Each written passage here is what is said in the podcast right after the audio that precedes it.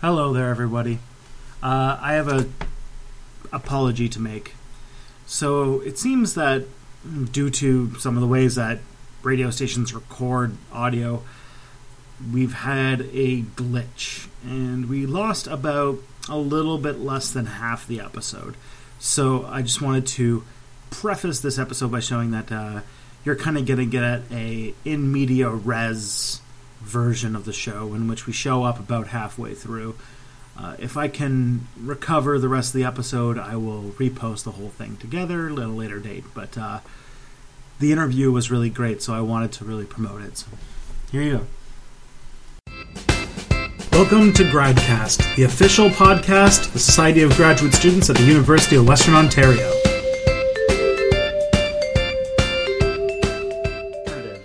Additive? Right. Uh, uh, sorry, butanol. Butanol mostly right now it would be seen as an additive.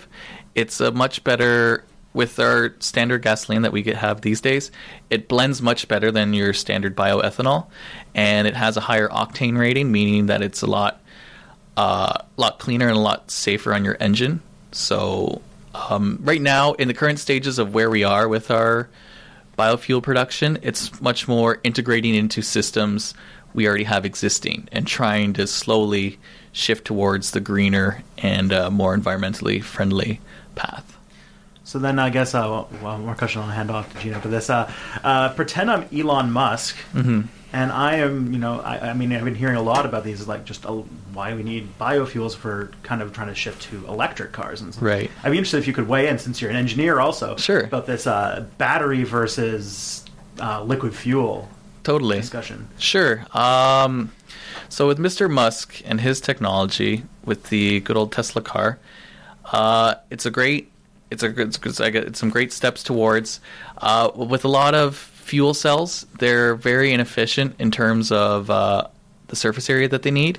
I- In addition, if you're using hydrogen as your fuel cell base and you're electroly- electro- blah, electrolyzing that within a system, having a tank of hydrogen gas within your car isn't necessarily the safest uh, thing to have. That's just a walking explosion waiting to happen.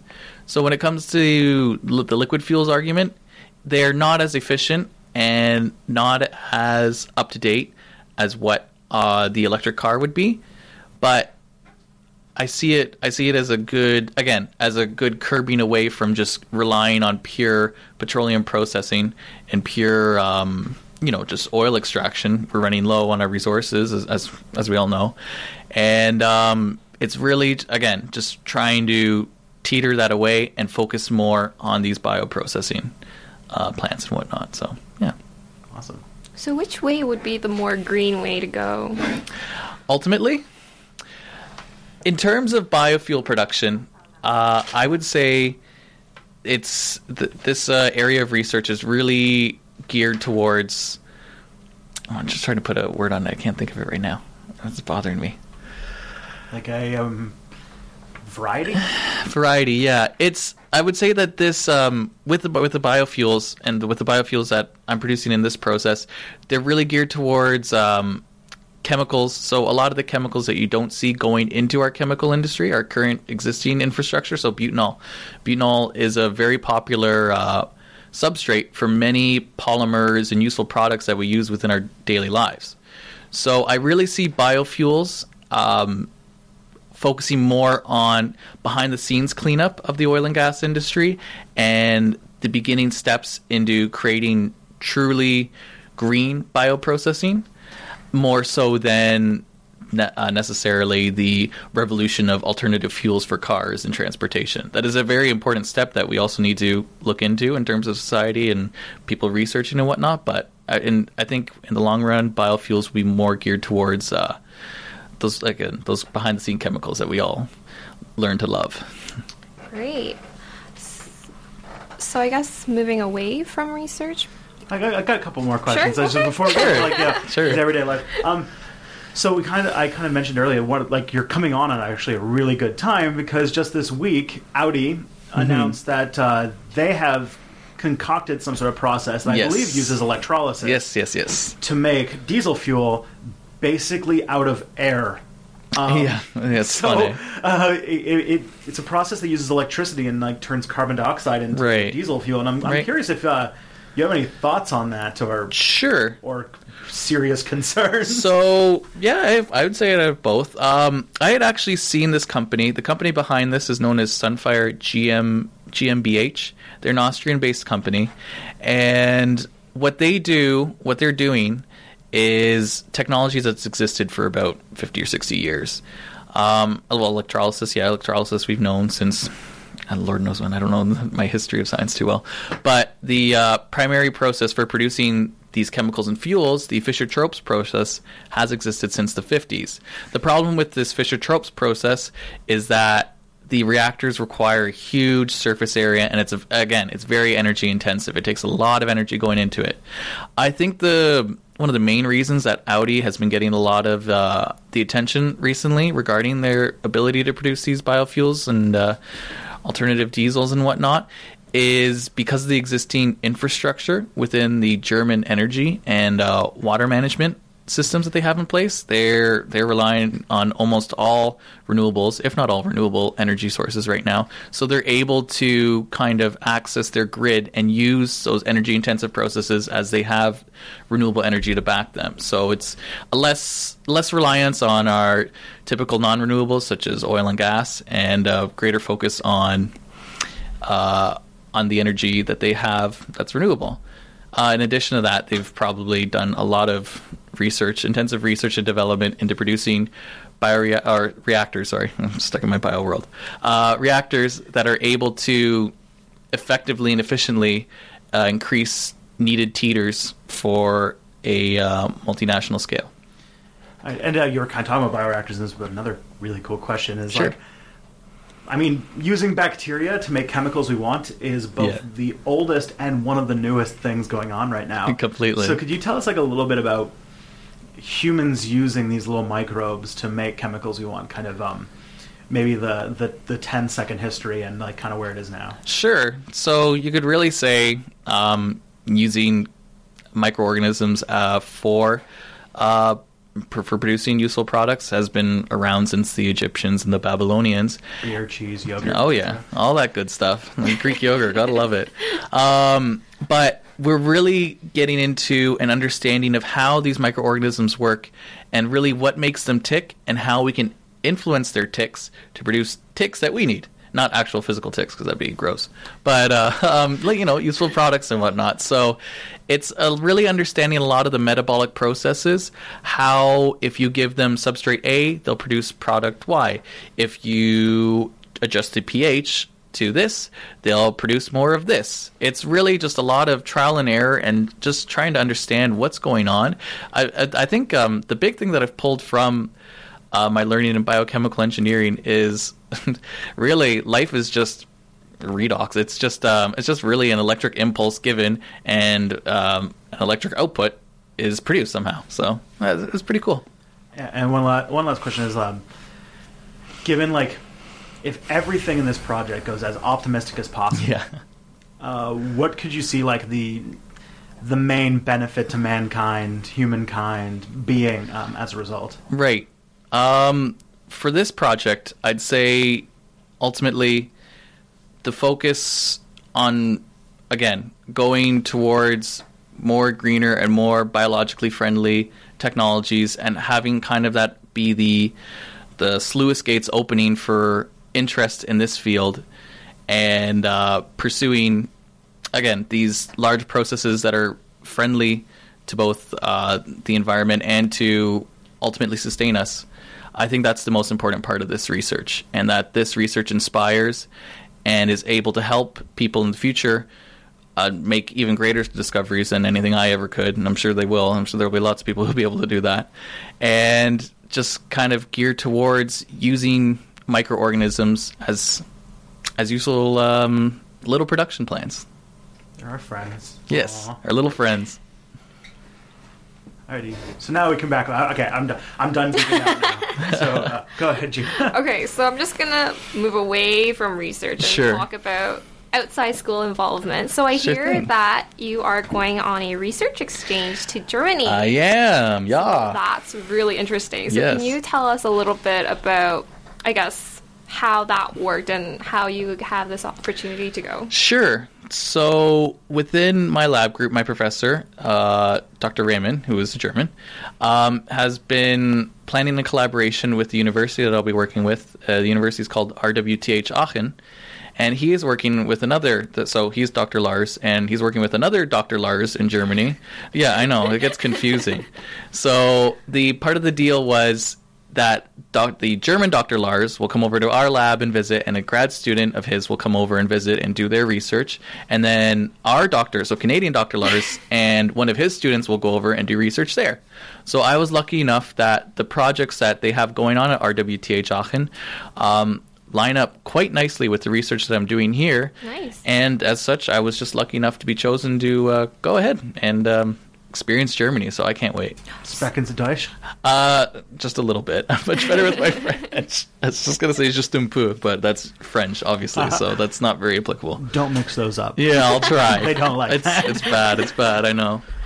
So are you taking the research that you have going on here to Germany and then finishing it up there? Is that Um. I will be working on my research there, but uh, but in addition to that, I'll be working with another professor. Um, he's actually a Brazilian professor on a different project that they have set up for me there. So I'm quite excited to work on that. Supposedly the equipment's top of the line, and there's only one out of four of these that exist in the world. So it's been hyped up a lot. So I'm, I'm expecting I'm expecting, I'm expecting something pretty cool. nice. yeah. Nice.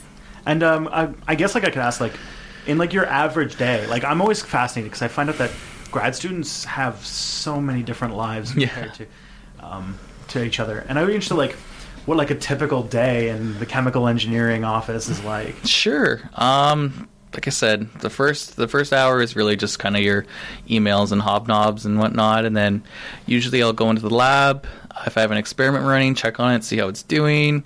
If not, um, set up an experiment, get something going, figure out something. This week I've really been um, focused on some uh, modeling using some of the uh, chemical processing software that we have. Like working on the face. Yeah, no, I wish that. making sure you're just looking at the camera just right.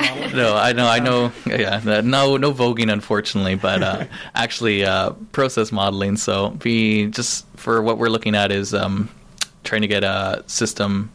We're try- somebody in our group is also looking into uh, butanol extraction from our bioreactor.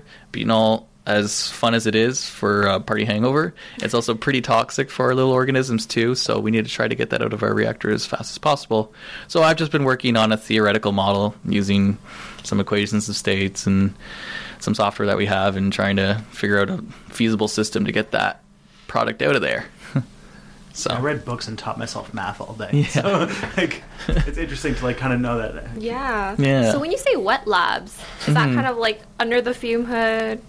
Yeah, yeah. So that would be what for me with my work that I'm doing. Really, um, getting my culture set up, um, either scaling them up to the bioreactors and running a bioreactor for several days, or looking at them from uh, from the flask level and just seeing how they're growing, what types of products they're producing, stuff like that. So like I've never run an experiment before. Sure. Shocking. um, but like I can imagine if you're really excited about one, um, do you ever get tempted to just like like you you know you only have to look at it, like maybe once every six hours Yeah. to make sure that nothing is exploded. but, Yeah. like, you're always just like, ah, I can check one more time. Come on. Like You know, I usually do that if an experiment is going wrong, uh, which is it seems kind of counterintuitive. But if things are going right, uh, I know that I can sample every, for example, like you said, six hours, so everything's going good. But if I see something at the three hour mark that shouldn't be happening, that's when I'll get into a panic. For me, at least, I'll get into a panic mode and I'll come back an hour later and I'll take a sample again and make sure things are going good. And if they're not, try to supplement it with something else. And I don't know. For me, it gets into a bit of a panic room scenario. But I mean, yeah, there's if if I am running an experiment that really interests me, um, I'm definitely much more gung ho to get in there and see what's going on. and uh, I guess uh, the question escaped me. I'll come back later. Yeah, no worries. Oh, I have a question. Sure. Would you ever run out of these microorganisms that you're using? Um, well, the techniques that we have set up in the lab. So when you're wanting to order a microorganism, you'll talk to one of the cell cataloging corporations.